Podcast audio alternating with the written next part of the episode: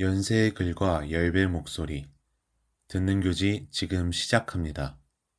연세 인터넷 라디오 방송국 DJ 모래, 소랑, 꿈을, 우연, 채채가 동물을 주제로 연세지와 연희관 015B가 함께한 공동기획글 다섯 편을 읽어드립니다. 들어가는 글 편집위원 유자 괄호 열고 ZYOUZA3 골뱅이 gmail.com 괄호 닫고 동물 발음 동물 명사.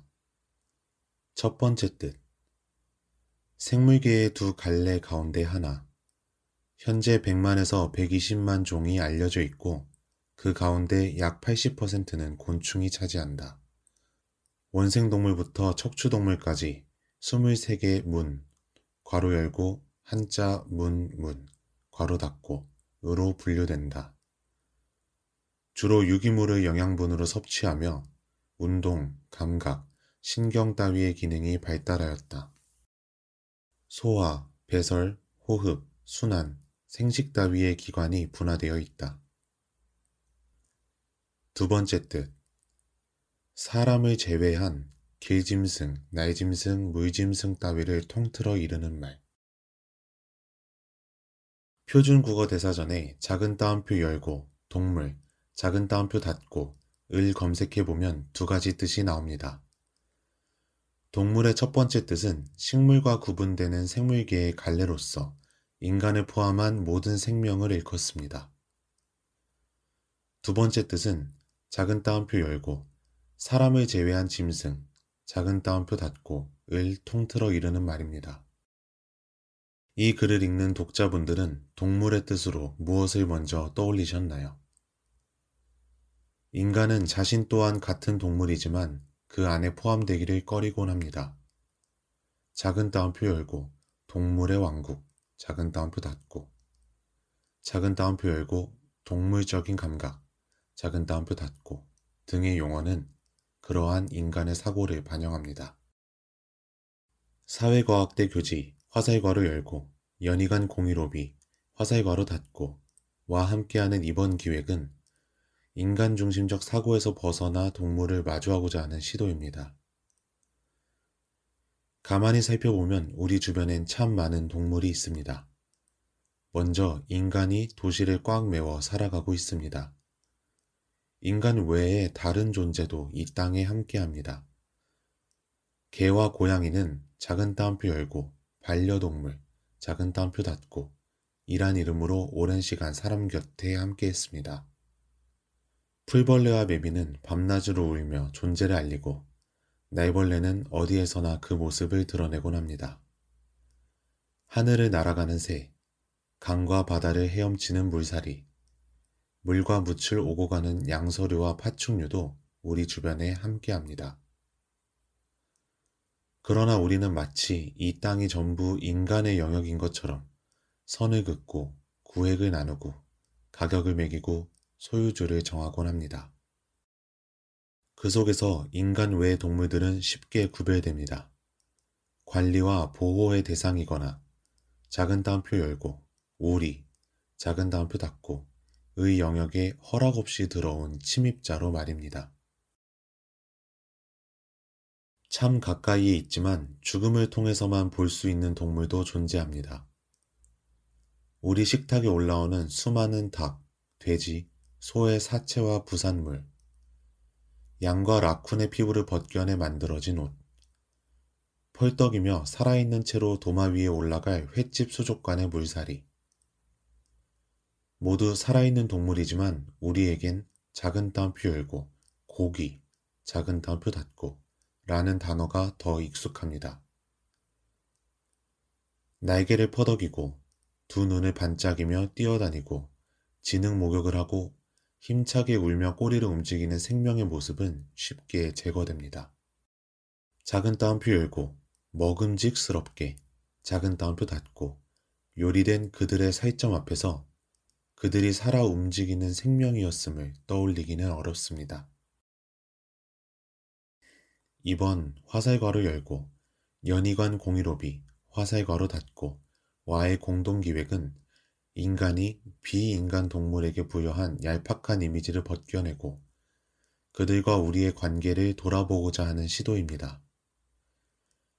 8명의 편집위원이 보고, 듣고, 읽고, 느낀 점을 토대로 비인간 동물을 세심히 살피는 여정을 떠납니다. 겸낫세 열고, 연세, 겸낫세 닫고, 의 발걸음은 익숙한 공간인 도시 속에서 시작합니다. 시멘트로 견고하게 지어진 집 안에서 나와 작은 따옴표 열고 생태 연못, 작은 따옴표 닫고 이 조성된 아파트 단지로 걸음을 옮깁니다. 아스팔트 길을 지나 높은 빌딩이 빽빽하게 들어찬 광장을 잠시 들렀다가 익숙한 공간인 대학교 캠퍼스를 둘러봅니다. 캠퍼스에서 잠시 숨을 고른 후엔 화살괄호 열고 연희간 공이로비 화살괄호가 닫고 가그 여정을 이어갑니다. 겸나세 열고 연세 겸나세 닫고 와 화살괄호 열고 연희간 공이로비 화살괄호 닫고 의 걸음을 함께하면 보이지 않았던 혹은 너무 잘 보였던 비인간 동물의 존재에 대해 생각하게 됩니다. 그건 비인간 동물의 삶에 대한 고민일 수도, 비인간 동물과 맺었던 관계에 대한 회상일 수도, 혹은 인간으로서 겪었던 경험에 대한 반추일 수도 있습니다. 누군가에겐 고통스러운 이야기일 수도, 누군가에겐 당연했던 사실의 균열일 수도, 누군가에겐 진솔하게 털어놓는 회고록일 수도 있겠지요. 모쪼록 이번 여정을 함께 해주시길 바라며 발걸음을 내디뎌 봅니다.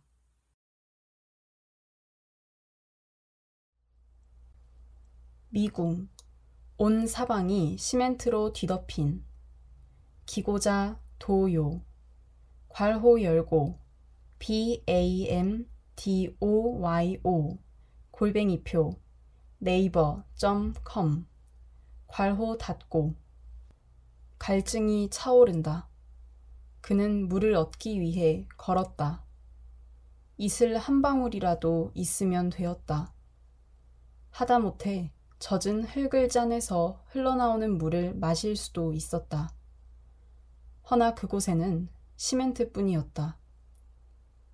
시멘트가 온 바닥을 덮어서 풀한 폭이 없이 텅 빈 대지가 지평선까지 펼쳐져 있었다. 이곳은 미래의 감옥도 외계인의 실험장도 아닌 평범한 내 방이다. 앞선 문단의 그는 작은 벌레다. 나의 방은 그의 몸집에 비해 수억 배나 크다. 그러니 이곳은 그에게 시멘트 사막이다. 인간은 곧잘 벌레의 생존 능력을 과대평가한다. 당연히 벌레는 다른 모든 생명과 비슷하게 생존 능력이 좋은 편이다. 다만 그것은 몇 발짝만 가면 이슬이나 풀이나 흙 속 유기물이 있는 공간에서만 성립한다. 그 어떤 생명이라도 몸집의 수억 배가 되는 텅 빈 감옥에 가둬두면 하염없이 공간을 헤매다 굶어 죽을 터이다. 벌레에게는 인간의 집과 도시의 아스팔트가 그런 곳이다. 나는 오래된 빌라의 1층에 산다. 벽지 아래에는 콘크리트와 철근이 있고 식물이 뿌리를 내릴 여유는 없다. 장판 아래에도 시멘트가 있는데 또 그 아래에는 시멘트에 갇혀 빠져나오지 못해 죽은 매미 벌레들과 숱한 땅벌레들이 있을 것이다. 간척 사업 때 생매장 당하는 수많은 갯벌 생물의 이야기는 모든 도시에서 펼쳐지고 있다. 간혹 창틈으로 거미가 들어온다. 그들은 세면대와 변기에서 가장 많이 발견된다. 왜 그곳인가 하면 한 번 그 안으로 발을 내디딘 거미가 세라믹 벽을 다시 오르지 못하고 갇혀버리기 때문이다. 인간의 주거 공간 전체가 그렇다. 인간의 집은 따뜻하거나 시원하고 단내가 나거나 빛이 있기에 많은 벌레가 이끌리기 마련이다. 그러나 그들이 다시 나갈 수 있는 출구는 공간의 넓이에 비해 무척 작다. 방금 설명한 것처럼 어딘가에 갇혀버리는 일도 부지기수다. 모든 공간이 흡사 벌레를 가두기 위해 특별히 고안된 미궁과 같다. 그들은 결국 굶어 죽거나 인간에게 죽임당한다. 거미를 보면 나는 종이로 글을 들어 밖에 내어주는데 며칠 전에는 그렇게 하나를 내보낸 후 비가 거세게 왔다. 가만 생각해보니 걱정스러운 일이었다. 도시의 바닥은 흙이 아니라 보도블록과 아스팔트다. 바닥에는 물이 고이고 벌레에게는 비를 피할 풀숲이 없다. 모인 빗물은 하수도로 거세게 빨려 들어가는데 이에 목숨을 잃는 벌레도 많다.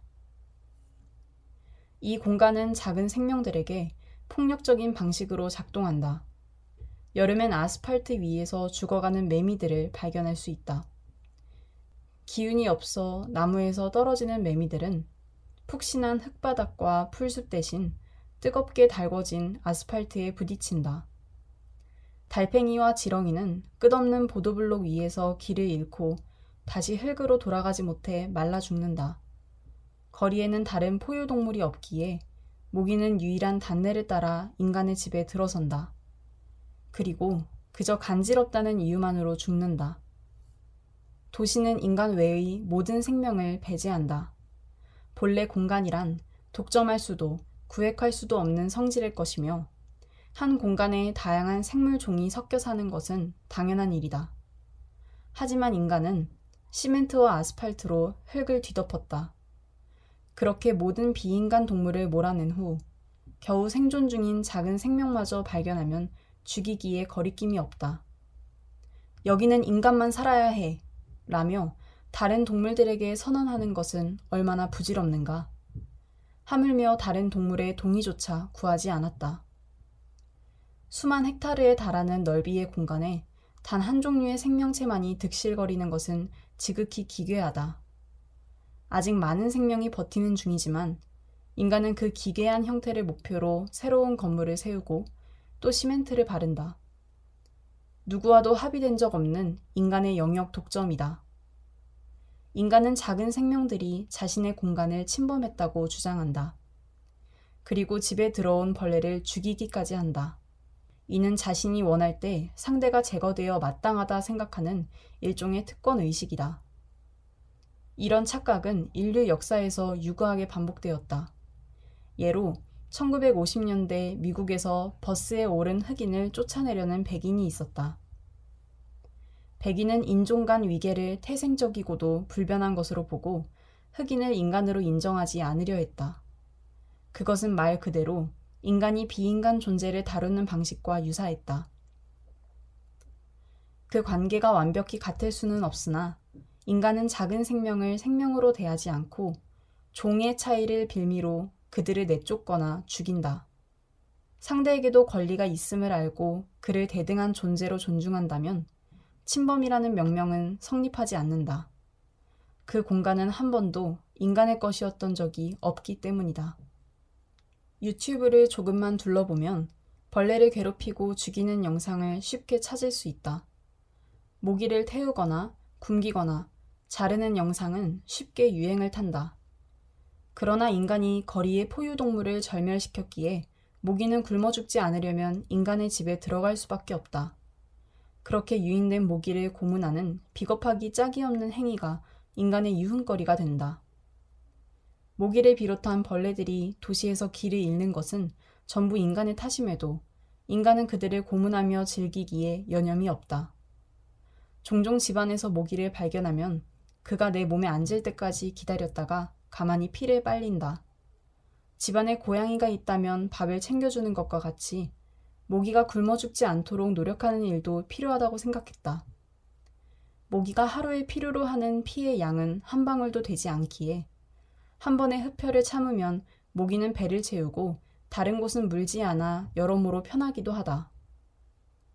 풀 한 폭이 나지 않는 시멘트 바닥 위에서 벌레들이 어찌나 막막하게 헤매다 굶어 죽을지 인간으로선 상상하기 힘들다. 그렇다고 집안을 모두 흙바닥으로 만들 수도 없다. 이 논의 너머의 것을 상상하고 싶은데 나는 무엇을 할 수 있을지 잘 모르겠다. 최근에는 커다란 화분에 고구마를 심었다. 그러자 고구마 잎과 줄기에서 단물이 나와 집안의 파리며 벌레들이 종종 화분에서 쉬는 것을 볼 수 있었다. 집에 손님을 들이기 힘들 정도로 벌레가 많아진 것도 아니었다.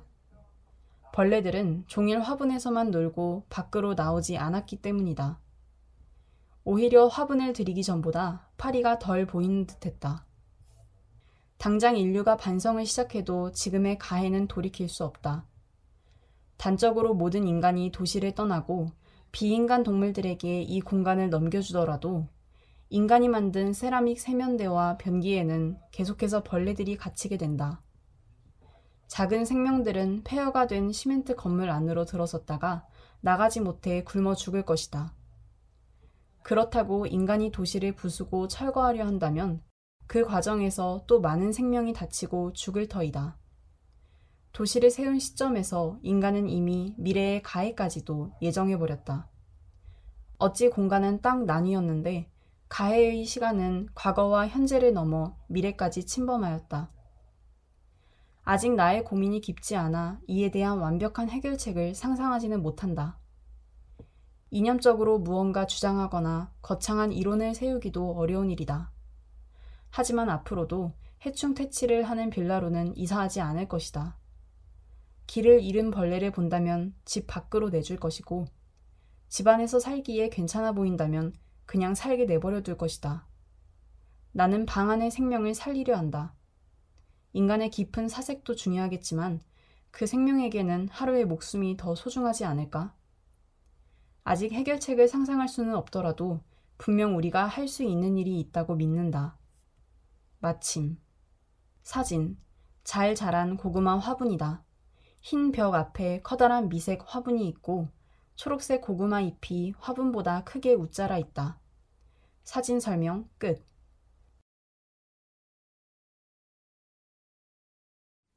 물고기를 위한 연못은 없다.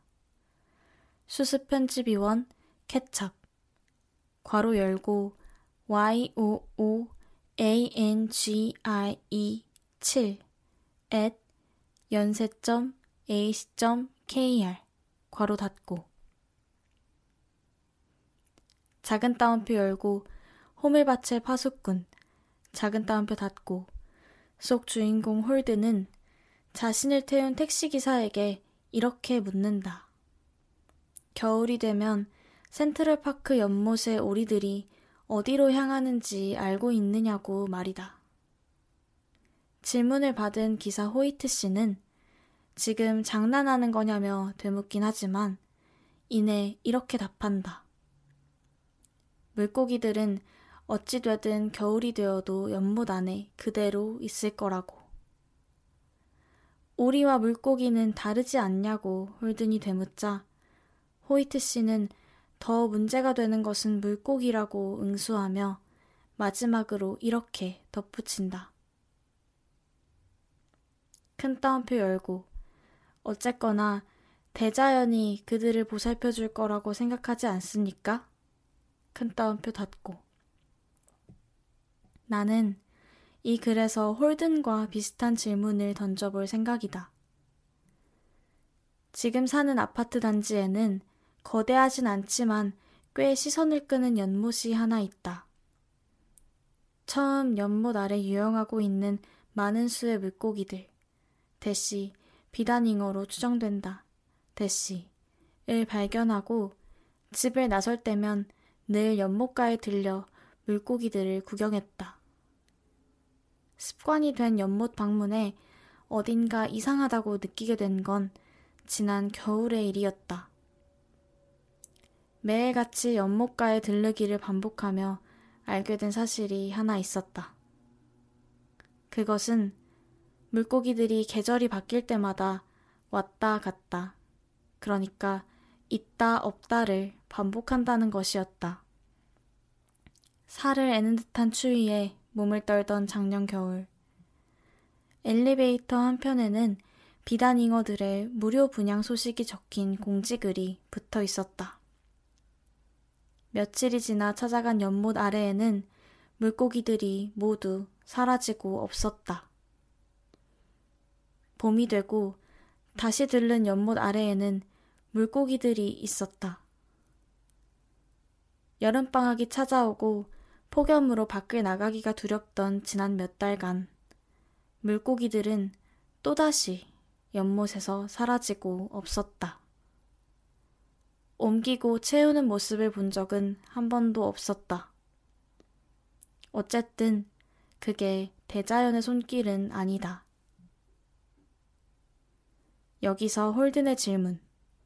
큰 따옴표 열고 여름과 겨울이 될 때면 아파트 연못 아래 물고기들은 어디로 가는 걸까요? 큰 따옴표 닫고. 물고기를 위한 연못은 없다. 아파트 단지 내에 지금과 같은 생태 연못이 들어선 것은 외환위기를 전후로 한 일이다.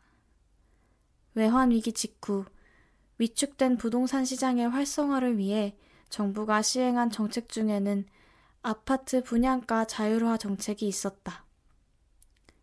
해당 정책은 건설사 간의 아파트 고급화 경쟁을 야기했다. 현재 우리가 익히 들어와 알고 있는 건설사의 자체 브랜드가 만들어진 것도 해당 무렵의 일이다. 이때 건설사가 고급화 전략으로 주목한 것이 바로 단지 내 조경이었다. 1층 세대의 보안을 위해 부분적으로 수목을 배치하는 것에 그쳤던 아파트 조경은 외환 위기를 기점으로 친환경과 웰빙의 유행까지 맞물리며 생태 연못, 벽천, 자연형 계류와 같은 대규모 수공간을 품어하는 공간으로 변화했다. 아파트 단지 안 생태 연못의 등장은 태생부터 시세 상승을 견인하기 위한 마케팅적 측면이 강했다. 따라서 연못의 생태 기능에 대한 고려 없이 연못이 구성되어 왔다는 것은 어쩌면 당연한 결과일지 모른다. 연못은 흐르지 않는 물이 고여 있는 공간이기에 녹조와 부영양화 현상으로 수질이 오염되기 쉽다. 초기에 연못이 안정적인 생태계를 이룰 수 있도록 조성되어야 연못 스스로 수질을 유지할 수 있다. 연못이 안정적인 생태계를 이룬다 함은 수심에 따른 다양한 종의 수생식물이 서식하고 물과 육상 간의 연결 또한 부드러워 양서류, 파충류 등의 여러 소생물이 공생하는 것을 말한다. 그러나 아파트 내의 연못은 안정적인 생태계가 형성될 수 있는 조건이 조성 초기부터 배제된 채 만들어진다. 수심은 단조롭고 연못과 주변 지상과의 경계는 바위를 중심으로 철저히 단절되어 있다. 연못이 자생적인 생태 기능을 가질 때까지 주변 소음으로부터 멀리 떨어져 있음이 권장되지만 단지 내의 연못은 만남의 광장처럼 여겨져 많은 사람이 오고 가는 길목에 배치된다. 특히 어류 생육을 염두에 둔다면 수온이 변하더라도 폐사하지 않도록 수심의 깊이를 1m 이상 확보해야 한다. 그러나 안전상의 이유로 아파트 연못의 수심은 사람의 발목을 넘지 않는 수준으로 만들어진다. 연못은 지속되려면 끊임없이 사람의 개입에 필요한 조건 속에 놓인다. 그러나 아파트 내에 조성되는 생태 연못은 정부 차원에서 관리되는 생태 공원에 비해 규모가 작고 전문 관리 인력도 없다. 불완전한 공간에 물고기들이 이주된다. 계절별로 뜰채에 담겨 옮겨진다. 인간이 인식할 수 있는 표정 변화도 감각할 수 있는 소리도 내지 않는 물고기. 팔 따기는 움직임은 그저 어느 생물의 반사적인 생존 본능에 지나지 않는 것처럼 보인다. 개체 개별성이 포유류만큼 부각되지 않아 우리는 물고기 한 마리 한 마리의 존재감을 느끼지 않는다. 따라서 물고기들이 조건적으로 활용되는 데에서도 큰 불편감을 가지지 않는다. 그러나 이제는 물어야 하지 않을까. 아파트 연못 속 물고기는 어디에서 와서 어디로 가는 걸까? 가을이 돌아와 연못 아래 유영하고 있는 물고기는 지난 여름 그곳을 떠났던 물고기가 아닐 것이다. 어딘가로부터 와서 잠시 연못에 머물렀다가 다시 또 어딘가로 사라지는 물고기. 앞으로는 홀든이 던졌던 그와 비슷한 질문을 던질 생각이다. 가능하다면 오랫동안. 사진. 좌. 6월의 어느 한낮. 20여 마리의 비단 잉어들이 헤엄치고 있는 연못의 모습이다. 우. 7월 폭염으로 한없이 더웠던 어느 여름날. 치어 한 마리만이 유영하고 있다. 연못 위로 하늘과 나무의 풍경이 비춰져 있다. 사진 설명 끝. 참고 문헌 전성률. 도시 내 생태 연못 조성 방안 연구. 국내 석사학위 논문. 서울 시립대학교. 2009 서울. 연합뉴스. 역대 정부는 어떤 부동산 정책을 폈을까? 매경신문. 조경을 선도한 아파트들. 아파트. 환경을 끌어안다.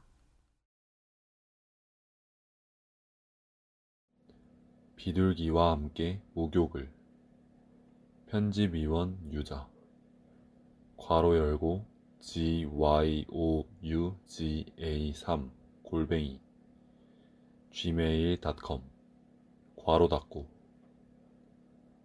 사진 다섯 마리의 비둘기가 물이 흐르는 천에서 몸을 씻고 있다. 사진 설명 끝. 가끔 동네에 있는 천을 걷다 보면 삼삼오오 모여 물에서 목욕하는 비둘기 떼를 본다.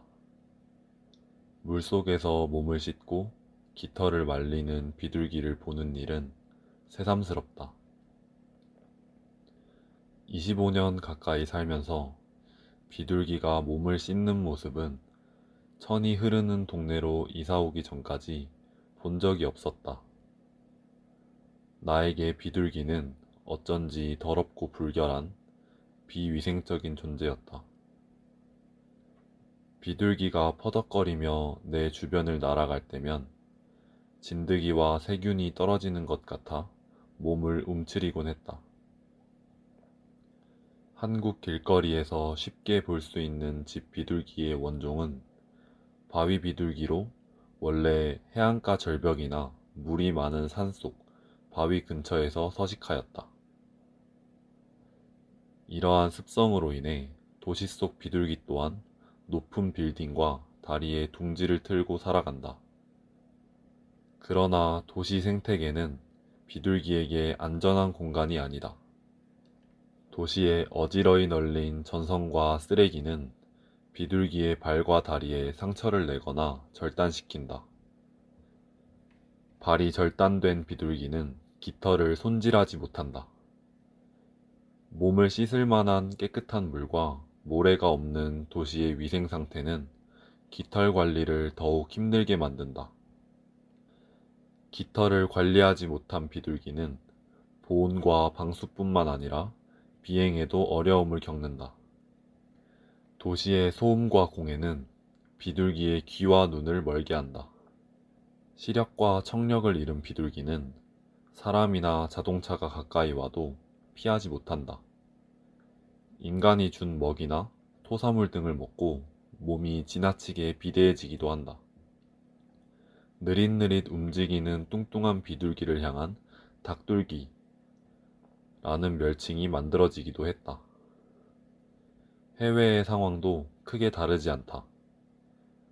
영어권 국가에서는 비둘기를 날개 달린 쥐 혹은 날아다니는 쥐라고 부르곤 한다. 더럽고 불결한데 날개까지 달려있다는 것이 그 이유이다. 불결함의 대명사인 비둘기는 동시에 평화의 상징이기도 하다. 올리브 가지를 물고 돌아오는 흰 비둘기의 이미지는 구약 성경에 나오는 노아의 방주부터 피카소가 그린 세계 평화회의 포스터까지 꾸준히 등장한다. 비둘기는 자연과 평화의 상징으로서 각종 국가 이벤트에 동원되었다. 한국에서 1985년부터 2000년 사이 비둘기를 방사한 행사는 90여 회에 달한다. 국가는 비둘기를 무리 없이 동원할 수 있도록 학교에 비둘기 사육 시간을 마련하거나 도심 속 비둘기 집 지어주기 운동을 진행하는 등 비둘기 개체수 증가를 위한 여러 방식을 도입했다. 이때 언론이 묘사하는 비둘기의 이미지는 자연에 대한 낭만과 사랑, 가족의 화목에 가까웠다. 그러나 무분별한 비둘기 사육과 방생으로 인해 비둘기의 개체수가 급증하며 배설물과 깃털 등이 도심 속에 눈에 띄게 증가하고 이에 불만을 품는 사람들이 점점 늘어났다. 심지어는 독이 묻힌 모이를 주어 비둘기를 집단 살해하는 사건이 도시 곳곳에서 발생하였다. 비둘기가 대표하는 상징은 자연에서 오염으로 빠르게 변화했다. 결국 환경부는 2009년 집 비둘기를 유해동물로 지정하였다. 한때 국가 이벤트를 위한 동원의 대상이었던 비둘기는 국가에 의해 퇴치의 대상으로 전락했다. 사회학자 콜린 저롤맥은 1851년부터 2006년까지의 뉴욕 타임즈 기사와 1980년부터 2006년까지의 신문에 사용된 표현을 통해 비둘기가 문제시되는 과정을 추적하였다.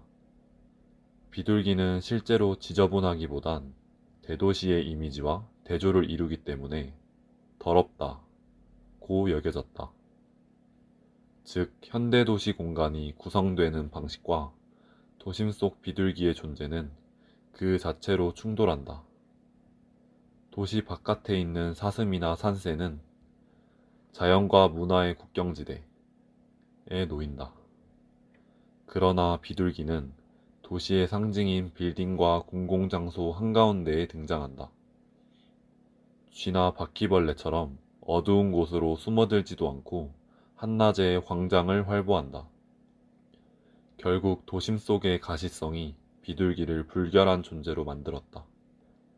비둘기가 깨끗한 물만 있다면 하루에도 서너 번씩 물 목욕을 즐기는 동물이라는 사실을 이제야 알았다. 사람이 사는 환풍구의 좁은 틈에 굳이 둥지를 트는 것이 절벽 틈새에 살던 습성에서 기인했다는 것도 이제야 알았다. 청력이나 시각을 잃은 개체가 많아 사람이나 사물을 피하지 못하는 경우가 대다수라는 것도 이제야 깨달았다. 올리브 가지를 물고 날아가는 흰 비둘기와 퀭하고 뚱뚱한 몸으로 도시를 활보하는 닭둘기는 모두 인간이 만들어낸 상징 속에 갇혔다. 고리타분하고 낡은 이분법에 쌓였다. 사람이 멋대로 재단하고 판단한 해석을 겹겹이 두르고 있다. 나는 비둘기가 목욕하는 모습을 두 눈으로 여러 번 확인하고 나서야 비둘기를 제대로 볼 수 있었다. 비둘기는 그저 비둘기였다. 비둘기는 그저 새였다. 생명이었다.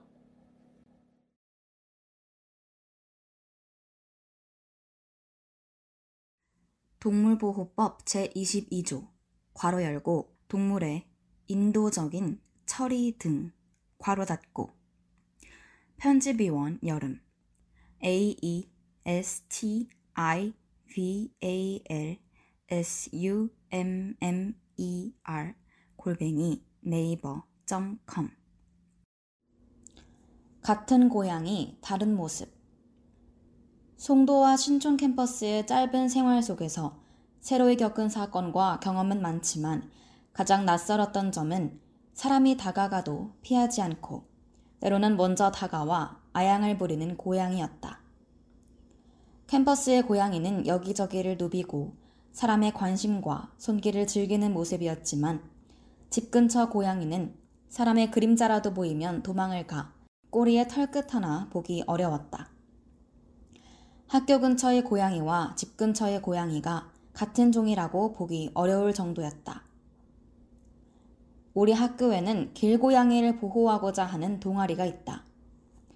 연세대학교 외에 많은 대학 내에도 고양이를 보호하는 동아리가 존재한다. 중요한 것은 집단의 존재가 아니라 그러한 집단이 형성될 수 있을 만한 분위기다. 따옴표. 고양이는 마땅히 보호받아야 할 존재다. 따옴표. 라는 인식이 동아리원뿐만이 아니라 학생 전반에 퍼져 있다. 캠퍼스 내의 고양이뿐만 아니라 학교 근처의 고양이까지 사람의 손을 탔다. 사람에게 길들여지지는 않았지만 사람을 피하거나 무서워하지 않으며 사람이 주는 먹이도 곧잘 받아 먹곤 한다. 나는 이런 풍경이 너무 낯설었다. 생각해보니 고양이를 접한 적은 많지만 그렇게 인간에게 친근한 고양이는 처음 보았기 때문이라는 것을 깨달았다. 집 근처에는 따옴표, 고양이는 마땅히 보호받아야 할 존재다. 따옴표, 라는 인식이 희미하다. 이곳 사람들은 고양이에게 보호나 밥을 제공하기는 커녕 위해를 가했을지도 모른다. 같은 고양이지만 인간의 인식과 태도에 따라 각각 전혀 다른 환경에서 살아가는 고양이들을 보며 생각이 많아졌다. 고양이에게 주어진 환경이 자연이 아니라 인간 때문에 다른 것에 의문이 들었다. 이전 같으면 동일한 자연 환경에서 지냈을 고양이들이지만 자연 환경을 차지한 인간이 고양이에게 어떠한 태도를 보이느냐에 따라 그들은 다른 세상을 경험한다. 동물은 인간에 의해 다르게 사라진다. 같은 고양이가 주변 인간의 인식 때문에 다른 환경에서 살아가듯 한 동물의 생명과 그 가치가 인간에 의해 좌우되는 일은 많다. 어떤 동물은 먹기 위해 길러지고, 어떤 동물은 부산물을 위해 길러지고, 어떤 동물은 사람의 정서적 안정감을 위해 길러진다. 어떤 동물은 갇히고, 어떤 동물은 죽고, 어떤 동물은 변형된다. 자연에는 그 잘잘못을 물을 수 없다. 자연재해로 인한 동물의 죽음을 자연에게 책임을 물을 수 없듯이 말이다. 그러나 인간으로 인해 동물이 입은 피해는 인간에게 물을 수밖에 없다. 우리는 그 수많은 동물 착취 과정을 직간접적으로 알고 있다. 동물이 인간의 손에 단지 인간의 부차적인 욕구를 위해서 죽는다. 어떻게 죽는지 모르는 사람은 있을 수 있지만 죽는다는 그 사실을 모르는 사람은 없다. 인간의 생태에는 인간의 효용 말고는 고려되지 않는다. 어째서 어떤 동물은 고기가 되어야 하고 어떤 동물은 인간의 보호 아래에 놓여야 하는 걸까? 동물을 보호하겠다는 사람들의 일념은 동물을 위한 부단한 노력이지만 그마저도 인간 중심적이다. 보호되는 동물은 인간의 시선에서 선별된다. 특정 종일 수도 있고, 특정 상황일 수도 있고, 특정 조건이 수반되어야 할 수도 있다. 동물보호법 제22조, 괄호 열고, 동물의 인도적인 처리 등, 괄호 닫고. 1번. 제15조 제1항 및 제4항에 따른 동물보호센터의 장 및 운영자는 제14조 제1항에 따라 보호 조치 중인 동물에게 질병 등 농림축산식품 불량으로 정하는 사유가 있는 경우에는 농림축산식품부 장관이 정하는 바에 따라 인도적인 방법으로 처리하여야 한다. 화살괄호 열고 개정 2013년 3월 23일 쉼표 2017년 3월 21일 화살괄호 닫고 동물보호법은 기본적으로 동물 보호를 보장하지만 인간의 시선에서 합당한 사유가 있을 경우 동물을 따옴표, 처리, 따옴표, 할 수 있다고 명시했다. 자세한 사유는 동물보호법 시행 규칙인 농림축산식품부령에 명시되어 있다. 사유는 수의사가 진단한 경우 시도지사 또는 시장, 군수, 구청장이 부득이한 사정이 있다고 인정한 경우가 해당된다. 따옴표, 처리, 따옴표의 대부분은 동물보호센터에서 보호하는 동물의 수가 수용 가능한 최대 개체수를 넘을 경우 안락사라는 이름으로 발생한다. 수의사나 지방자치단체장 등 따옴표, 처리, 따옴표의 기준을 전문가에게 맡김으로써 객관성을 확보한 것처럼 보이지만 그마저도 인간에게 달려있다는 점. 제22조, 괄호 열고, 동물의 인도적인 처리 등, 괄호 닫고, 의 어휘에서 알 수 있듯이 동물보호법에서의 보호란 동물을 보호하는 행위가 인간에게 불편을 끼치지 않는 선에서의 따옴표, 시혜적인 보호, 따옴표에 국한된다. 인간을 위하여 희생당하고 있는 동물이 많다. 단순히 목숨을 의미하는 것이 아니다. 환경, 편의, 안정 등 셀 수 없이 많다. 이런 동물을 보호해야 하는 것은 동물의 환경을 망쳐놓은 인간에게 당위적인 것처럼 보이기도 하지만 근본적으로는 그 보호가 인간 중심적일 수밖에 없다는 점에 부딪히기도 한다. 인간의 손을 피해 골목으로 숨어든 고양이는 행복했을까? 인간의 손을 타서 캠퍼스에서 먹이를 받는 고양이는 행복했을까? 어디서부터 잘못되었는지 짚을 수도 없는 채로 오늘도 어떤 동물은 인간 탓에 운명을 달리할 것이다. 지금까지 듣는 교지였습니다. 습니다. 습니다. 습니다. 습니다.